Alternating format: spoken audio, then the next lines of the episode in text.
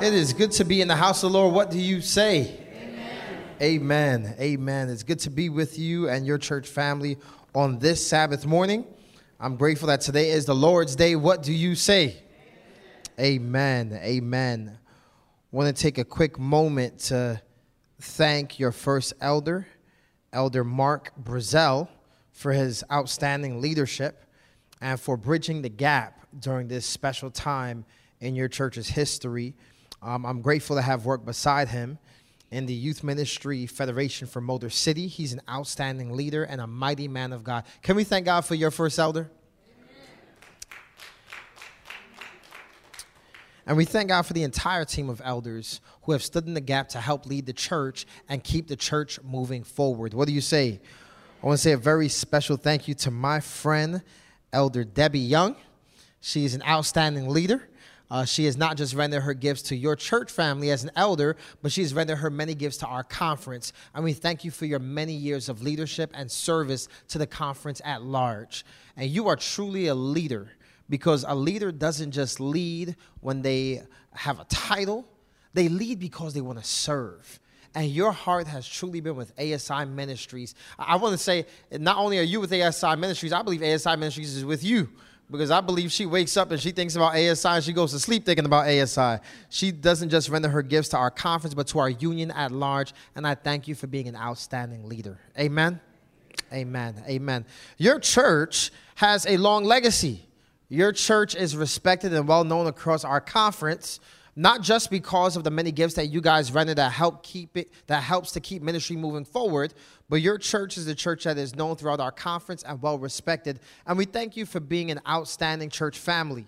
There are seasons in church's history where sometimes when a pastor is not present members dwindle. Amen?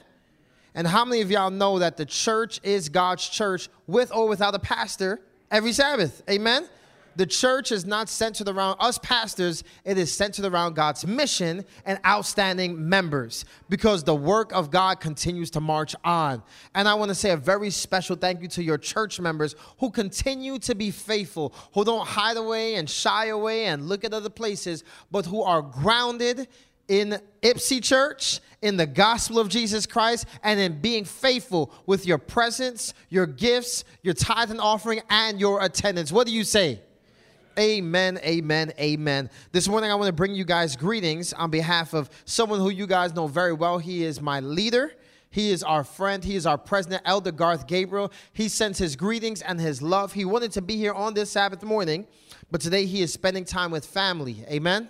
Today he's out of state spending time with family and he sends his greetings and his love. I bring you greetings on behalf of the rest of the team, our treasurer, Elder Kent Nichols, as well as our vice president for multi ethnic ministries, Elder Allen, and our ministerial director, Elder Elliott. That was a mouthful. Amen. Now I came to hear word from the Lord. What do you say? Amen. And if you came to hear a word from the Lord, I'm going to invite you to join me as we look at a familiar text that we read a few moments ago and we hear what God has to say for us during this season and on this Sabbath. Amen. We're going to be looking at Jeremiah chapter 38, and we're going to start from verse 2, and then we're going to hop around if that's all right. I want to say a very special thank you to the praise team. Y'all did an outstanding job. I leaned over to Elder Brazel and I said, Are they related in any type of way? I have a secret. I got something in common with you guys. I am an identical twin. Seriously, I am. And I'm the better looking half, and I can say that because he's not here. Y'all say amen. Say amen again. Amen. I'm eight minutes old, and I remind him that's the difference between life and death. He better respect it. Amen. He lives in Brooklyn, New York. All right. And so I am an identical twin. His name is Andrew, and my first name is Abraham. Amen. All right. And thank you to our awesome musician. We thank God for you and the entire team. Y'all sound good. I said, man, I got text Elder Gateman and tell him, man, y'all can stop looking for a pastor. You all are warm and friendly, and this is an amazing church. Amen. Any pastor who gets this church is going to be blessed. And we thank God for Pastor Liverpool, Dr. Liverpool, and his many years of service, a mighty, mighty man of valor and faith and outstanding leadership. Amen. His, leg- his legacy will live long throughout our conference. Amen. All right. Jeremiah chapter 38. Are we there? All right. Do y'all mind if we stretch for just a second? Is that okay? Can we stand for the reading of God's word? I won't make y'all stand long, I promise. I promise. Jeremiah chapter 38. and verse 2. Here's what it says it says, This is what the Lord says. This is what who says? This is what the Lord says. Whoever stays in the city will die by the what? By the sword, famine, or plague. But whoever goes over to the Babylonians will live. They will escape with their lives. They will live. Verse 5 says, He is in your hand, King Zedekiah answered. The king can do nothing to oppose you. So they took Jeremiah and put him into the cistern of Malchijah, the king's son, which was in the court of the guardhouse. And they lowered Jeremiah by ropes into the cistern. It had no water in it, only mud, and Jeremiah sank down into the mud. But Ebedmelech, what's his name?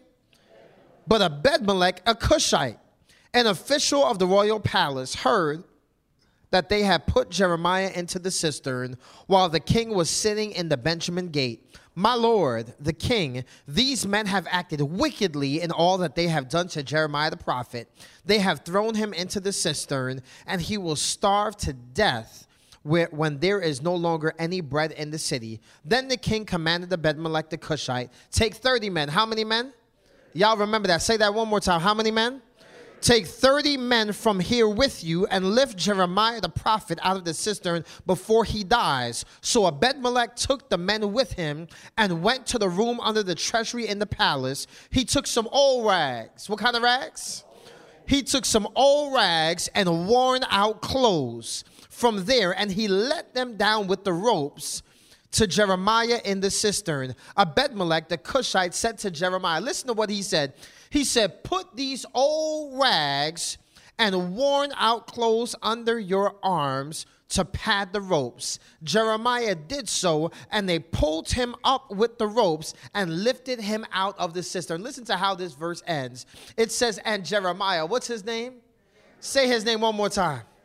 And Jeremiah remained. That's a powerful word for somebody today. He didn't waver, he didn't linger, he wasn't there for a season, but the Bible says he remained. Turn to your neighbor and say, remained. He remained in the courtyard of the guardhouse. I want to preach for the next few moments on the message entitled Old Rags but New Purpose. Old rags but new purpose. Let's pray. Father in heaven, God, we thank you for the next few moments. God, if I were to organize a brief message by myself, they would leave here empty. But Father, we thank you for being in our midst. Not just it being in our midst, but that, Father, we thank you that you've been in our midst all week long. You were in our midst throughout this week, being at work from 7 to 3, 8 to 4, and 9 to 5. God, thank you for being in our households and in our families. God, thank you for being with our vehicles because without you, we would be subject to accidents. Father, thank you for being with our health. Thank you for being with our marriage and our children. Thank you for being with our coming and our going. We take your presence not for granted this morning. And Father, today as you speak a word, we pray not for a generic word, but a custom made word for every single one of us. Come by us, sweet Jesus. In the name of Jesus, we pray. Let God's children say the words, Amen. You may be seated in God's presence. If I could give you the historical context of this text, I would tell you that two nations are at war, Pastor Wilder two nations. One is the nation of Israel, and the other is the nation of Babylon. And they've been at war now for a very long time. For some years and some months, they have launched attacks back and forth, but Israel has something powerful with them.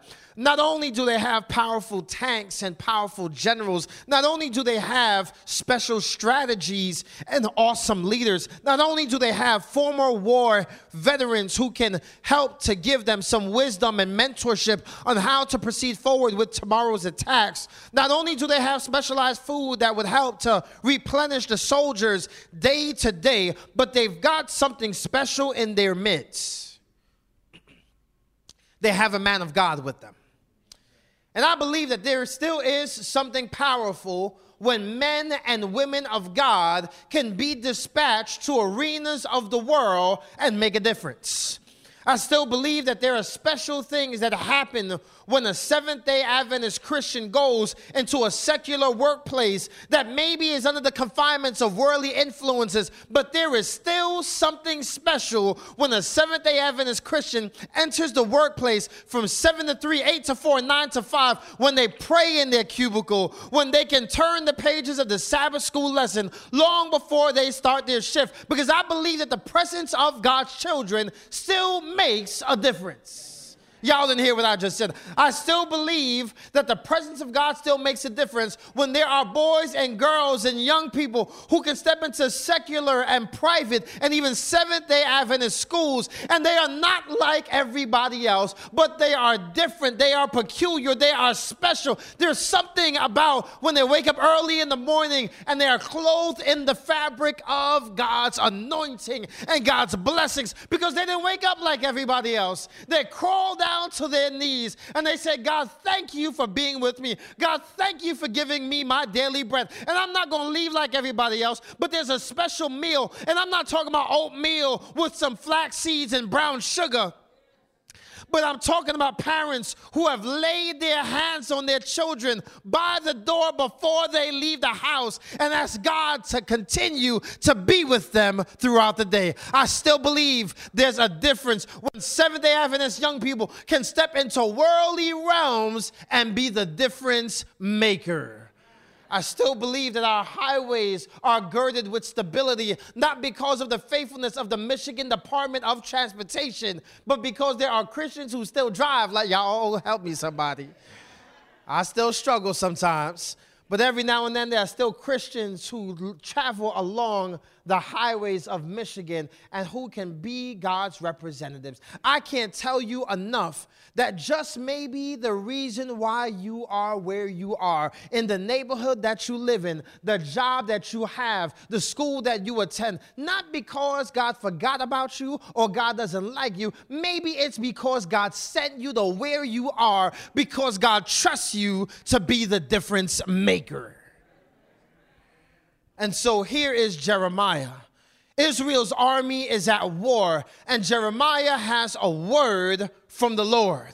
Jeremiah doesn't just have a few Christian facts. Jeremiah doesn't just have a few fancy quotes. Jeremiah doesn't just have a new devotional book that is printed at the onset of December and handed to an individual in January to start the new year off with. Jeremiah truly has a word from the Lord.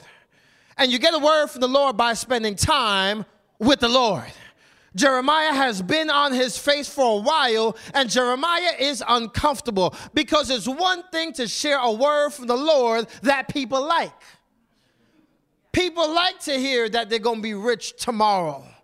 People like to hear that things are going to work out in their marriage. People like to hear that their best days are in front of them and that their worst days are behind them. People like to hear that they're going to have a new house and a new car and some fancy Gucci shoes. Y'all didn't hear what I just said.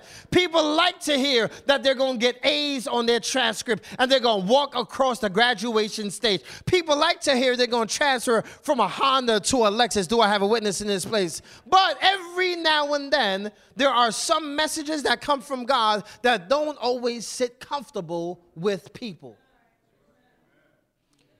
Every now and then, there are some words that not everybody favors and not everybody welcomes. But Jeremiah understands that Jeremiah cannot cherry pick with the word of God. Jeremiah can't just take the comfortable portions of God's word and share that, but Jeremiah understands the sacred, special, and significant responsibility of being a minister of the gospel. And that means sharing God's word unadulterated and untampered in its entirety. And I still believe in 2023 that God doesn't have a prosperity message, but I believe that God has a special message for God's world through the Seventh day Adventist church. And coming out of a pandemic, we can't look like every other church. Did y'all hear me? And I know that we stand in the midst of 2023 and we want to increase our views and we want to broaden our viewership. And, and I love that because we, we ought to expand our view. We ought to reach every nation. We ought to come across every single living room in our community. But one thing we ought not do is ever compromise the message that God has given this church the Seventh day Adventist church has always been a unique church and a special church and a set apart church. And in 2023, I still believe we are still God's remnant church. Do I have a witness in this place? Oh, y'all didn't know what I was going to preach today. So here is Jeremiah. Jeremiah is preaching a word that they don't like. Jeremiah is telling the people previously, Jeremiah has encouraged Israel to fight Babylon. But this time, God switches up on them. God tells Jeremiah, Israel ought not battle with Babylon, but if they're going to live, they're going to have to submit to the situation. In that sense, they're going to have to transition from being in the driver's seat to being a passenger. What that means is the strength and success of their battle is not going to be by what they do, but it is going to be by who God is. God is going to have to fight for them. And so here they are. God begins to fight for them. God tells Israel, God tells Israel, submit to the situation, submit to Babylon. What they fail to understand is even if they are in the hands of Babylon, that Babylon is still in the hands of God. Did y'all hear what I just said? We ought never worry about submitting to situations in life when God tells us, because every situation is still in the hands of God. Did y'all hear what I just said? What am I telling you? I'm telling you that there are moments in life where sometimes, have y'all ever been in a situation where you knew that you were right? But you had to humble yourself. You knew you were the smarter person in the room. You knew you were more qualified. You knew you've been through this before and they are headed down a slippery slope. But just for the sake of peace, sometimes you just have to zip it up you got to shut that mouth. You got to turn around. You got to put the blindfold on and tell God, put the earplugs in. Y'all ever been in that situation? And you had to just let God speak for Himself. Sometimes there were situations where I knew I was right, but for the sake of peace, for the sake of godliness, I had to say I was wrong. I had to be quiet. I had to, are y'all listening to what I'm saying? Because sometimes I learned, I had, a, I had an older Haitian woman tell me in New York, sometimes we upale twop. I said, sister, what does that mean? Thought she was talking in tongues. She said, sometimes we talk too much. Sometimes we gotta let God be God. When we have exhausted our means, there is still someone who is giving us a direct line to heaven. And if we want to talk, we got to talk to God. What am I telling us sometimes? You have raised your kids with the best you have. You have poured out everything you got, but you cannot be a shadow for your children when they leave your house. I'm, I'm giving somebody deliverance right now because you are blaming yourself. You are asking your question, man, what could I have done better? What school could I have sent them to? What clothes would I have gotten them? What mentor should I? No, no, no, no. You did your job. When your children leave your house, you can love on them, you can pray for them, but you cannot be their shadow. Because when they leave your house, they are still in the presence of living God, and God is still with your children. You know what the Bible says? The Bible says that there are certain things that will not depart from them, even when they depart from you or God's word. So sometimes you got to throw your hands up and let God be God. Sometimes I watch my mom's face with my siblings sometimes. She sees some things that they do. She sees some ways that they act that may not be. Uh, uh, are y'all hearing what I'm saying? But my mom is a praying mom. And I remember seeing my mom early in the morning while she prepped breakfast, man. My mom's lips used to be moving, and I used to think that my mom had AirPods before AirPods ever existed. But you know my mother was doing early in the morning? My mother was praying. There were days that I remember I used to wake up in the middle of the night and I had a praying mother. What did I see in the middle of the night? Sometimes my mom was in my room and my mom was praying over me and my brother, and she would have her hands over us. Are y'all hearing me, y'all? Why? Because my mom felt the need to cover us in prayer. There was not a day that we left the house. There was a time when I remember my stepfather would stand at the door, and even though we were late and we would miss the bus for school, my dad would rather us miss the bus for school and walk or run, are y'all hear me, and catch the late bus than to leave the house uncovered by a devotional thought and a prayer. And boy, my dad used to pray. Sometimes I'm like, God, can you give us the Cliff Notes version? Can you shorten that just a little bit? Because I can hear the bus. Are y'all hear me, y'all? But my dad felt the need to cover us. We even have Friday night youth programs at the church. And I remember I wanted to go so bad. But my dad made sure that we got devotion in the house with the family before we were. Y'all not listening to me, y'all. What I'm telling you is do your best with God, with what God has given you, and you gotta leave the rest to God.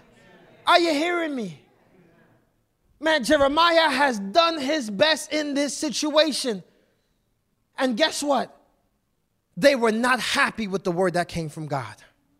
They were so uncomfortable with the word that came from God that they felt that it was going to mess with the morale of the army. And in order to keep the word of God from the army, they had to get rid of the preacher. So the Bible says they took the preacher and they put him in something called a cistern. A cistern is an underground well. Before the time of plumbing and pipes and turning on the hot water and cold water and the in between, there used to be a time. Before boilers and before instant water heaters, what used to happen is is there used to be rain that came in during certain seasons, and they would dig a room called a cistern underneath, and the water would trickle into the cistern so they had water easily accessible. But then there were dry seasons. There were seasons when it didn't rain as much. There were seasons where the crops would be dry and there would be no water underneath in the cistern, and so there would just be wet mud or dirt.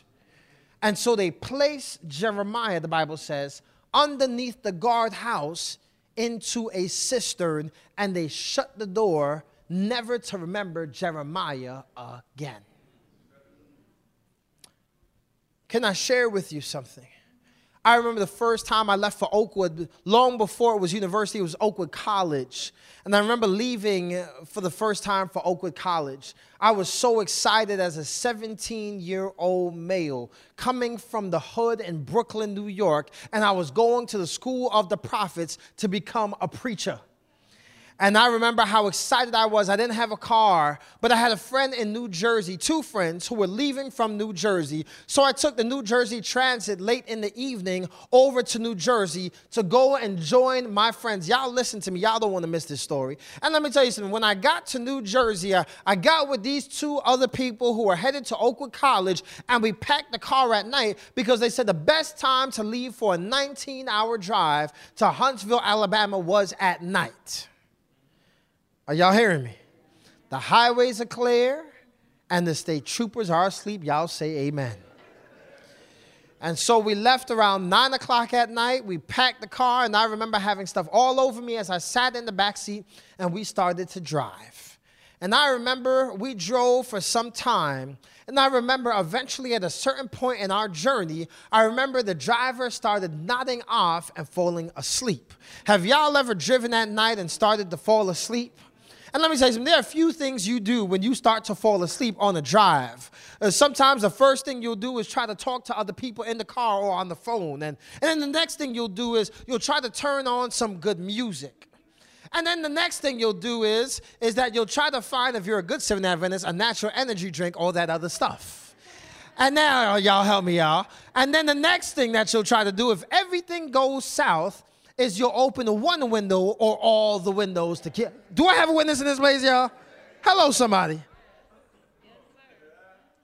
And I remember this was back in the days of Kurt Carr. Y'all remember Kurt Carr? We lift our hands in the sanctuary. Y'all remember that? We were blasting CDs and the CD thing was in the trunk. Y'all hear me, y'all? And we had one of them fancy CD players where you load the six CDs, you put it in the trunk. Y'all, do I have a witness in this? They don't know about that, y'all. We didn't have Apple Music, y'all. And we loaded that thing into the trunk, and you would just play disc one. Y'all hear me, y'all? And you skip over to your favorite track and pray that the CD wasn't scratched up. Hello, somebody. And I remember, man, we drove. And I remember at a certain point in our journey, when the driver was falling asleep, I told the driver, pull over. Now, the driver pulled over into a parking lot, and we thought we were gonna get some sleep, but I was so excited to go to Oakwood College that I told the driver, I am wide awake. Why don't you jump into the back seat and let me take over and drive? And so the driver, I remember, got outside the driver's seat and the driver went and took some clothes because we didn't have a pillow, took some clothes and put it into a pillowcase and wound up tying up the pillowcase and put it up against the window. And I remember I started to drive and I waited to make sure that everybody fell asleep. And I started praying, God, give us good gas prices. I said, God, give us the comfort of United First Class. I said, God, I pray that you keep the state troopers away. And I put the pedal to the metal. When I tell you I drove, I drove, y'all. I drove and drove and drove and drove and drove. Are y'all hear me, y'all? I was going to Oakwood College. And all I know is about six o'clock in the morning, the folks started waking up in the car, the two other people. And as I started to wake up in the car, I lowered the window because I know everybody's breath wasn't sanctified at that time. And I started to lower the window, and everybody started waking up, and everyone started talking like this in the car and they started asking Preacher, where are we? What state are we in? And I told them as I was looking, I said, Well, I don't exactly remember, but I know we're on I 81. And they said, Okay, well, we should be seeing something pretty soon. And I drove another 43 minutes. And then I saw a sign that said, Welcome to New Jersey.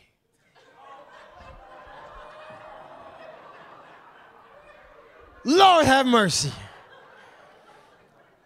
This was in the days before we had Waze.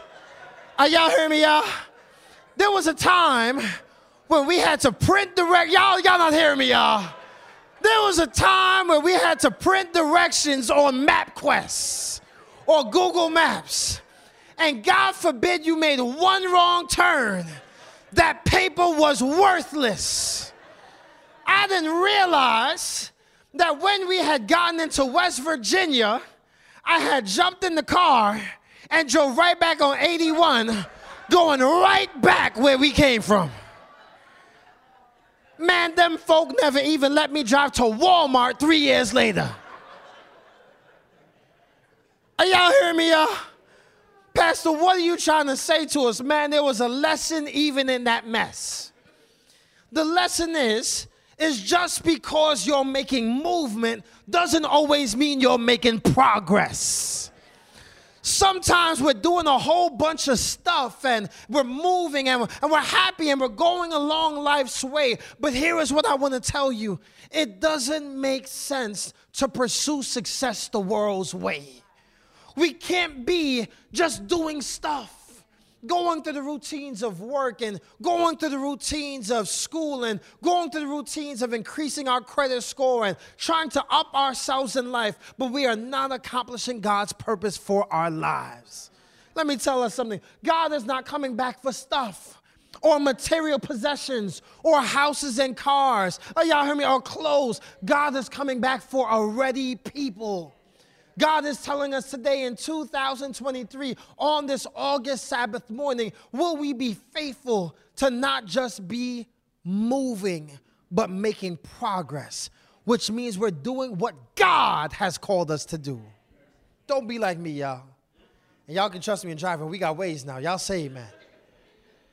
And so here we are. I'm going to land this thing real quick. Jeremiah is in this cistern and he's going to be forgotten the Bible says that not only is he in the cistern, but he's in the cistern during a time of famine. And the Bible says that there is no bread in the land, which means even if they go to get bread, the last person they're going to remember is the man who is not seen but forgotten. Here's what I want to tell you something. There is something special about being forgotten in life that when other people forget who you are and what your purpose is, let me tell you something God can never forget who you are and what He created you to do. So even if you feel like you are by yourself in the situations and circumstances of life, I want you to know that God remembers you, and you don't need anybody else to remember you when God remembers your name.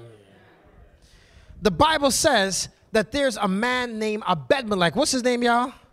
His name is Abedmelech. And the Bible says that he's an Ethiopian eunuch. In essence, his job is to serve the king.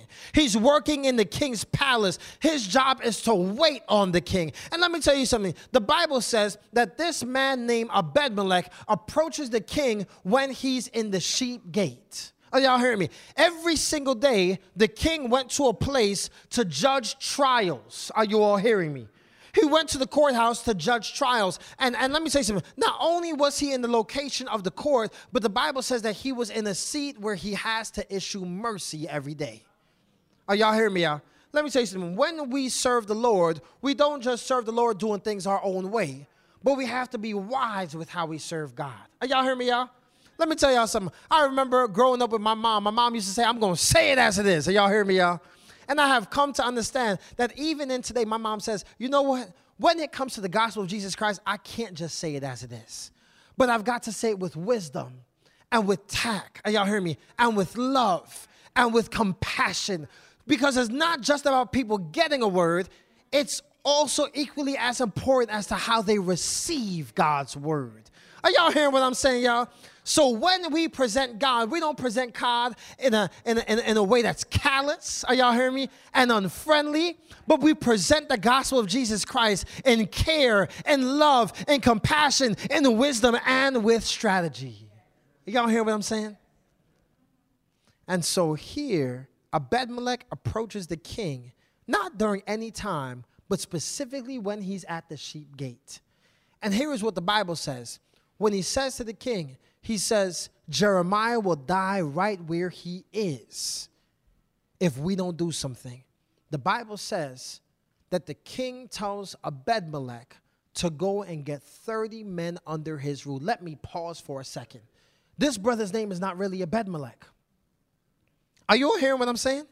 Even though the Bible says his name is Abedmelech, when you break down the Hebrew word Abedmelech, Abedmelech is not a name, it's a title. Abed-melech is comprised of two Hebrew words, Abed and Melech. Abed means servant of, and the word Melech means king, which means that this man is insignificant in this text. He doesn't even have a name. He is only known by his purpose. His purpose is to be a servant of the king. But Abed-melech understands something. What Abed-melech understands is, is even though he's called to be a servant of this king, his job is to be the servant of the King of Kings. Abedmelech understands that no matter what command he's given on this earth by any human person, that it ought not ever trump the word of God. And so Abedmelech stands up as someone who is faithful. And Abedmelech speaks up. God is calling a church to speak up in 2023 though the heavens may fall and though things may be grappling around us, God is calling us to stand for the truth. And Abedmelech goes and listens to the king and gets 30 men under his rule to go and get Jeremiah. Let me tell you something. It doesn't take 30 men to get one brother out of a cistern. I had a struggle with that text. That's why I made you repeat that thing when we were reading the scripture reading. Why in the world would you need 30 men to lift Jeremiah out of the cistern? I mean, no matter how heavy this brother was, and y'all, let me tell you, I used to be heavier. Y'all hear me, y'all? It don't take 30 people to lift one person up, no matter what. Well, you got to ask the question. The question is, why in the world would you need 30 men? The reason why they needed 30 men to lift Jeremiah out of the cistern is because everyone's job was not the same everyone had a different function and a different purpose to pursue the mission. Are you all hearing me, y'all?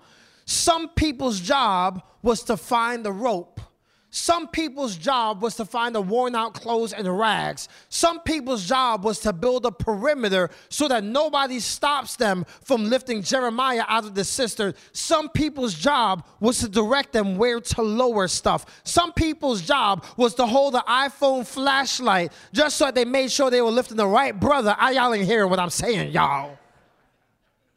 Everybody had a different job and a different function. And here is what I want to tell the Ypsilanti church today that God's mission cannot be accomplished without you.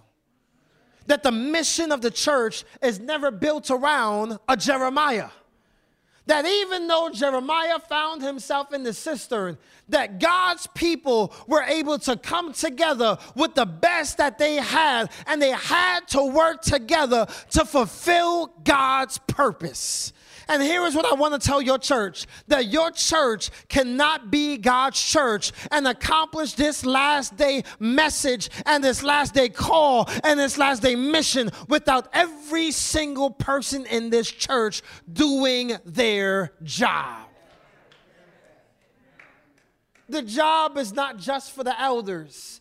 The job is not just for the deacons. The job is not just for the ushers, but the job is not just for the youth leaders and the personal ministry leaders, but the job is for every single person in God's church. God needs total church involvement. And how many y'all know that you don't need a title to serve? Some of the most important members of the church sometimes don't have a title. You know why? Because guess what? Let me tell you something. An army can't be successful with just generals. But you gotta have people and troops on the ground doing their job. Man, it's beautiful when the visitation of the church is not dependent on the pastor or the elders, but you can do a visitation training. And now all the members on Sabbath afternoon are visiting members who haven't been here for a while, y'all. It's beautiful to see that when pastor has to go and do visitation at the hospital that there is a prayer team. Maybe they don't have titles, but there are 13 people out in the waiting room holding hands and praying the blood of Jesus and God's healing power in that room when they do the surgery. It's beautiful to see when members are out in the community and we not like Jehovah Witnesses. We don't just work on Saturday, but we out there Monday, Tuesday, Wednesday, Thursday, and Friday. We out there knocking on doors, sharing the truth of Jesus Christ. God needs total church involvement. And if Lake Region Conference is going to accomplish the mission of God's call all across our field, we can't do it with 77 pastors. We can't do it with 400 elders, but we've got to do it with all 31,000 members on our roll in our field. God has a call God has a purpose for every single member in the church. I remember joining the Seventh Adventist Church and feeling small because when they had the first nominating committee report, I was 11 years old, and they had came out and told me I was nominated for a position. And I was excited because I thought they made me an elder at 11. Y'all not hearing what I'm saying? I said, they're going to call me Elder Henry, amen? And I remember I got excited when the nominating committee called me. You know they told me, man? They called me and told me I was going to be an usher in the church. I told them, go back to the, y'all, y'all don't want to hear what I told them, y'all. I said, send the report back. Y'all hear what I'm saying, y'all? They had the nerves to make me an usher. But y'all know what I realized? Being an usher is one of the most important jobs in the church, and everybody can't do the job of an usher. Everybody ought not do the job of an usher. There are some people who will never make it into the sanctuary unless you have good ushers who smell good, look good, and know how to give a good, genuine, and sincere smile to welcome people to the church. Everybody can, you got to be called to be an usher. Y'all say amen and amen again. There is no job too small in the church. My dad was somebody who was a janitor in the church. And his job was so important because if he didn't clean the church bathroom, the bathroom stunk. But his call, his job, his purpose was grounded in God, and he did it happy every single week. He did it so happy that somebody had to corner him and say, We don't work on Sabbath. They, my dad said, Mind your business. He was serving God. He said, I'm not working, but I'm serving. I'm giving my everything. There's a special call for those who serve food in the cafeteria, who go and share God's love. Are y'all hearing what I'm saying, y'all? There is no job too small. Actually, God doesn't have a hierarchy in the church. He has leaders, and they have a special responsibility, but nobody is higher than the other. They are all equal at the foot of the cross. We just have different responsibilities. Y'all not hearing what I'm saying, y'all? Yes, I believe we should respect our leaders and love our leaders, but we respect their role and their call. Are y'all hearing me, y'all? It's not because they're higher and better and more articulate and more intelligent. Are y'all hear me, y'all? Some of the most brilliant elders I've seen don't even have degrees sometimes. They just love God. Are y'all hear me, y'all? Why? Because I've learned something. It's not a status thing, it's a servant leadership thing. It's a loving God and loving people. Do I have a witness in this church, y'all? Are y'all hearing what God is saying to me? God can't accomplish his mission without every single one of you. You have to keep coming. You have to keep serving. I remember there was a day where I used to visit churches like I shop for clothes. Y'all, hear, y'all not hearing me, y'all? I would look at the flyers to try to find out on face. Uh, it wasn't Facebook back then. Y'all remember MySpace? I'm gonna take it back. Y'all remember Hi5? Some of y'all don't even remember that, y'all. I used to shop for the for the best flyer with the best preacher coming into town to find the church. Then you know what I realized? God didn't plant me to be a church hopper. God planted me to be at a church to make a difference and be rooted in the DNA of that church and to serve those people and to impact that community. I had to become mature in my faith and say, yeah, from time to time I do visit Federation Day. There ain't nothing wrong with that. But guess what? I want to be embedded in a church to make a difference. Do I have witness in this place, y'all? So here is Ebed-Melech leading the people. If Jeremiah stays in the cistern, the word dies in the cistern. But if they lift up Jeremiah from the cistern, they're gonna lift the word out. Let me tell you something. As we prepare, as we prepare prayerfully for who your pastor is gonna be one day soon, I came to speak this directly for this church. I believe that God knows who the next pastor is. I don't know. Elder Gabriel doesn't know. We haven't plotted or strategized. We simply praying. We're joining your church and seeking God's face.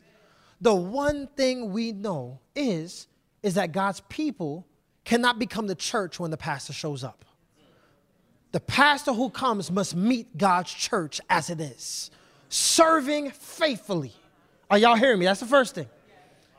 Here is the second thing I want to tell you.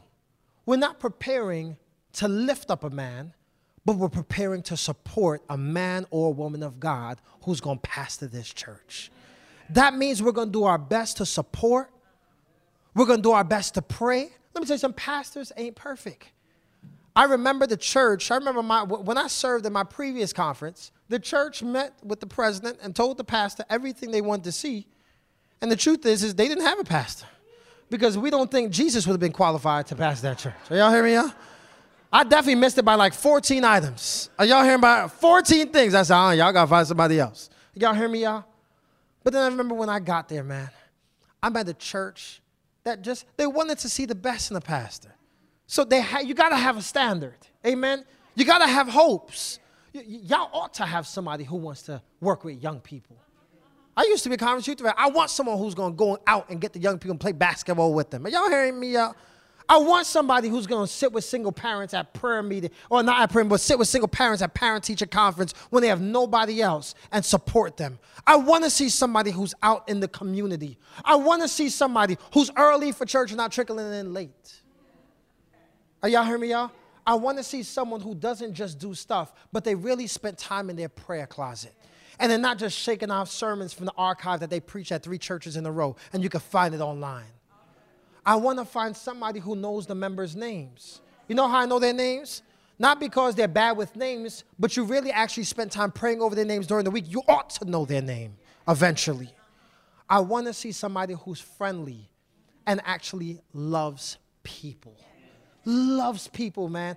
I want to see somebody who's not treating the church like a McDonald's drive through. You come to drop off a word and you can't hang out with the folk after church. You gone to your car and you're here next Sabbath. I want to just see a, a preacher. I want to see someone who pastors. I want to see someone who doesn't just do emergency visitation when someone's having surgery, but you're taking the membership role and every single day of the week, four days a week, you're out there visiting families. Not because something is wrong, but just because you want to check on them. I want to see those things. But you know what I realize? Even with those things, we are imperfect. We are not perfect. And we all have stuff we're working on in every season of ministry. You know what the goal Elder Gabriel said is when we move pastors? It's a beautiful thing he said, and I love sitting at his feet and learning from him because he's a man of experience, but he's also a man of integrity. You know what he said to me? He said to me, when we move pastors, it was something I never heard before, and I, have worked for several conferences. He said, when we move pastors, it ought not just be for the growth of the church, it ought to be also for the growth of the pastor. No matter how long that pastor has served, every single church they're moved to, they ought to grow too. We got to make sure that it is a situation good for the church and good for the pastor where they grow together in that marriage. That's a beautiful thing. And so, church, I'm telling you, I don't know who your pastor is going to be. We're praying because we want to see Ypsi packed out. We want to see a second or third service. We want to see y'all so packed out that y'all got to move y'all service to the Marriott Ballroom right here at Eagle Crest by the golf course. Y'all not hearing me, y'all. We want to see that everybody knows who the Seventh day Adventist Church is out here. But we going to make it happen together. Even now, I am admonishing this church to lift up your future pastor in prayer, just like they lifted Jeremiah out of the cistern, to start praying for your pastor, to start asking God to be with them, to start asking God to craft messages in their mind, to start working on their heart so they have enough love for every single person who comes into their midst. Not just the sheep that love them, but even the sheep that bite, because sheep bite sometime. Are y'all with me, y'all? Because we're going to support and work with them. And guess what? I didn't always preach a message that always made everybody happy because I was like Jeremiah sometimes. Sometimes I'm like, Lord, you sure? God, can we push this down the calendar for two years from now? But when God gives you a word, and sometimes everybody has a different idea of what should be done and how it should be done and what way it should be done. But I told God, I said, listen, I said, God, I'm praying that I'm listening to your voice. And I want to have enough of relationship with the people that they understand that, yes, I want to please God and please them. But if I can't please everyone, I want them to know my heart. Amen? When you got a relationship with people, that's a powerful thing. When people know you really love God and you really love the church and you really actually love them, people are willing to walk with you. And I'm challenging you that I believe you're going to get a pastor who's going to love God because that's what we're asking God for. We don't just want career men in this conference. We, we done with that stuff. We don't, we, don't, we don't just need good preachers because God ain't coming back for just people who hear a good word from God. We want people who love God, who love the sheep, and who love the mission of the Seventh day Adventist Church. Amen. Would you join me in seeking God's face? As she plays, can I share a closing story with y'all and take my seat? Y'all gonna invite me back? Or was that too long for y'all? I remember asking God, how in the world did Jeremiah stay put? Because the truth is, is I would have tried to find a way to get out of that cistern. Y'all not hearing what I'm saying, y'all. Don't lock me up. I'm gonna find a way out. Y'all hearing me? Y'all? Hello, sir. That's why I can't go to jail. Because y'all gonna see my, y'all, I ain't saying nothing. Let me tell y'all something. I would have tried to find a way out of that cistern.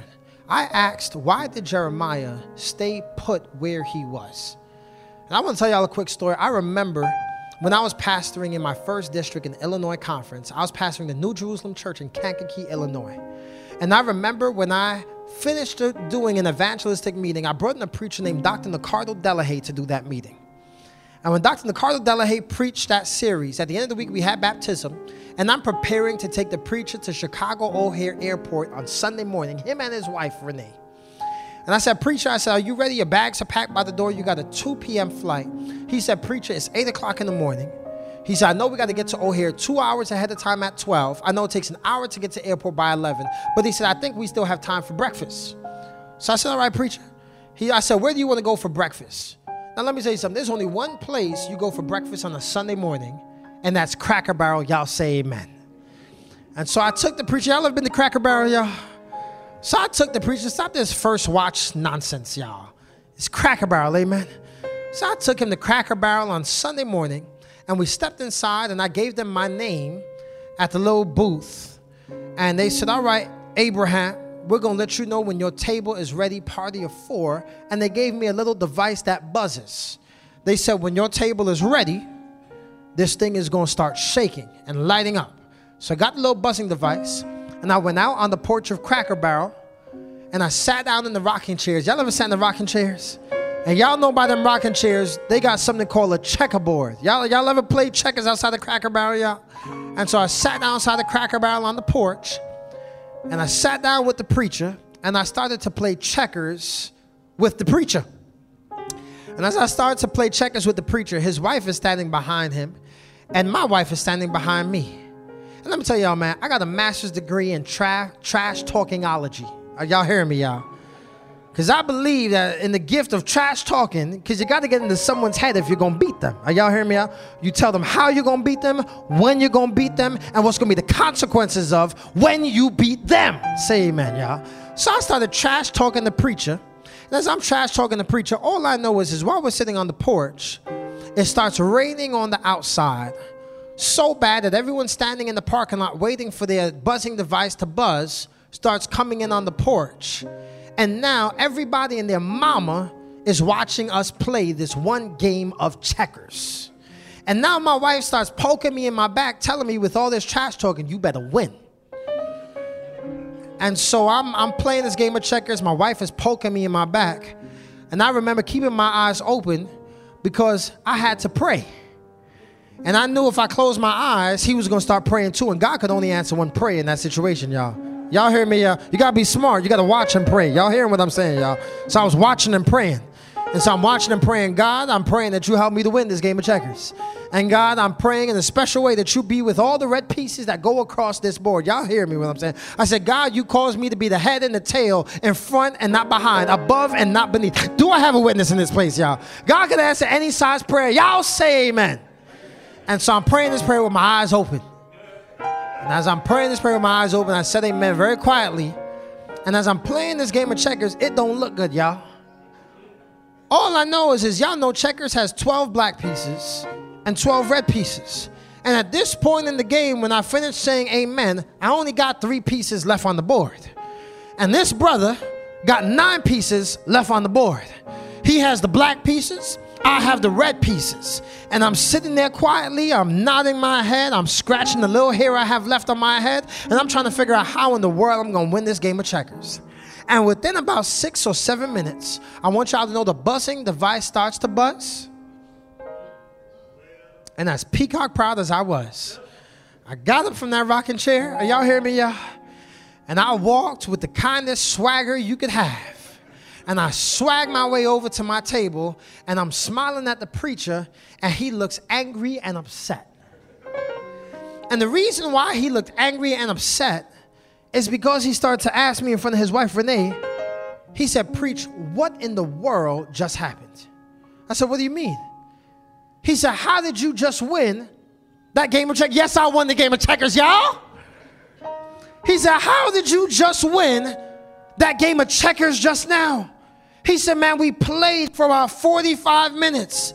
He said, You had the red pieces, I had the black pieces. He said, Man, I had nine of your, I had nine pieces left. You only had three pieces left on the table. He said, Man, you were losing and you were losing bad. He said, I was winning. He said, I had this game on lock, preacher. He said, Abe, how did you win this game of checkers? I said, Preacher, you're right. You had the black pieces. You're right. You had nine pieces left on the board. I said, You sure are right. You were winning the game of checkers. But I said, There's one thing you missed in the game of checkers. He said, Preach, what did I miss? I said, The entire time you had nine pieces. The entire time you were trash talking back to me. The entire time you had the black pieces. The entire time your wife was cheering you on. What you miss is the entire time I only had three pieces. I only had the black pieces. The entire time I was down. The one thing you missed is that I had a king in my corner. He said, You had a what? I said, I had a king in my corner. He said, What does that mean? I said, When you got a king in your corner, it doesn't matter how many pieces you lose on the board. You don't move like everybody else. You see, all the regular pieces move one by one. But the king on the checkerboard has a special superpower The king on the checkerboard can hop over anything on the board and take whatever it wants when it wants in the game. And I came to Ypsi Church to tell you that no matter what you've lost, no matter how bad things may look, no matter how rough life may seem, I came to tell you that we've got a special piece on life's board and it's a king in our corner, and it has a superpower that it doesn't move like everyone and everything else. But the king in our corner can do whatever it wants, whenever it wants, and as long as you've got a king in your corner, God told me to tell you that you're gonna be all right. Do I have a witness in this place? I don't know about y'all. But I made it through life's worst circumstances, not because I was smart and agreed and had money, because I ain't have most of that stuff very long. But it was simply because in my life, I've always had a king in my corner. And if I have nothing else in life, if I've got a king in my corner, Elder Young, I'm gonna be all right. If I've got a king in my corner, Elder Brazil, it don't matter how my grades look and how bad the semester has gone down. I've got a king in my corner. It doesn't matter what the doctor tells me on my report when they rule things out and the medication ain't working and what the results may say. I've got a king in my corner. When the money looks funny and the ends ain't meeting, I ain't gotta worry about whether or not I gotta prove for the mortgage or the loan, but I've got a king in my corner when my marriage is struggling and it seems like we're enemies and one is in the bedroom and one is on the couch. I ain't got to worry about having Dr. Phil in my life. I've got a king in my corner. I came to tell you that you've got a king in your corner and you're going to be all right. Your family's got a king.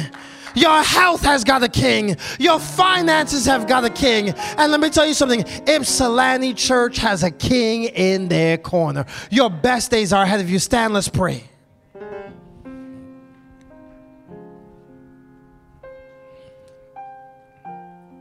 I never do these very long. Father in heaven, I pray that you be with us as decisions are made. I believe there is someone in the sound of my voice. I don't know who you are. I'm not going to hold this call long. But I believe there's someone in the sound of my voice who has heard God speak to them today. And today, you want to be a part of God's army. You want to be a part of lifting up the word, using whatever gifts God has given you to help advance the gospel of Jesus Christ. And so, God, we know that you need every single person in this church to advance the cause of Jesus Christ at Ypsilanti Church. And so, Lord, I pray in a special way God, we got to be in it to win it. So I believe that some of the sound of my voice, maybe you're not a baptized member of God's church, but you want to make the decision today. I would like to be a part of the next baptism. I would like Bible studies.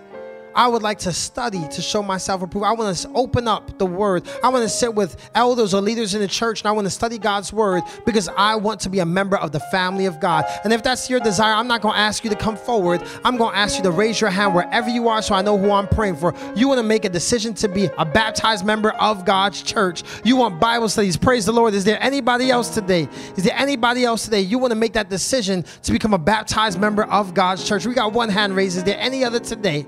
You want to make that decision. You want to be a part of the next baptism. Amen. Amen. I pray that there's someone taking down those, those, those hands so they remember them. Amen. We have two hands raised. Is there anyone else today?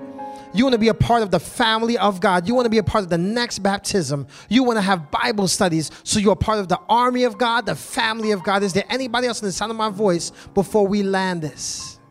Father in heaven, great is your faithfulness. God, thank you God, while churches have closed their doors during the pandemic, Ypsilanti Church is still standing. Father, we thank you for the ministry of Jesus Christ here at this church. God, we thank you that the church is not a building, it's a people, it's the family of God. Father, thank you for being with this church during this season. And Father, we believe that you've got something special for this church. And so, God, as you are in the midst leading this process, God, lead like you never have before. God, I pray that you have your way and give us wisdom and give us collaboration. And, and Father, speak to us, speak to our hearts and our minds. Father, I pray in a special way that God, the best days of this church are ahead of them.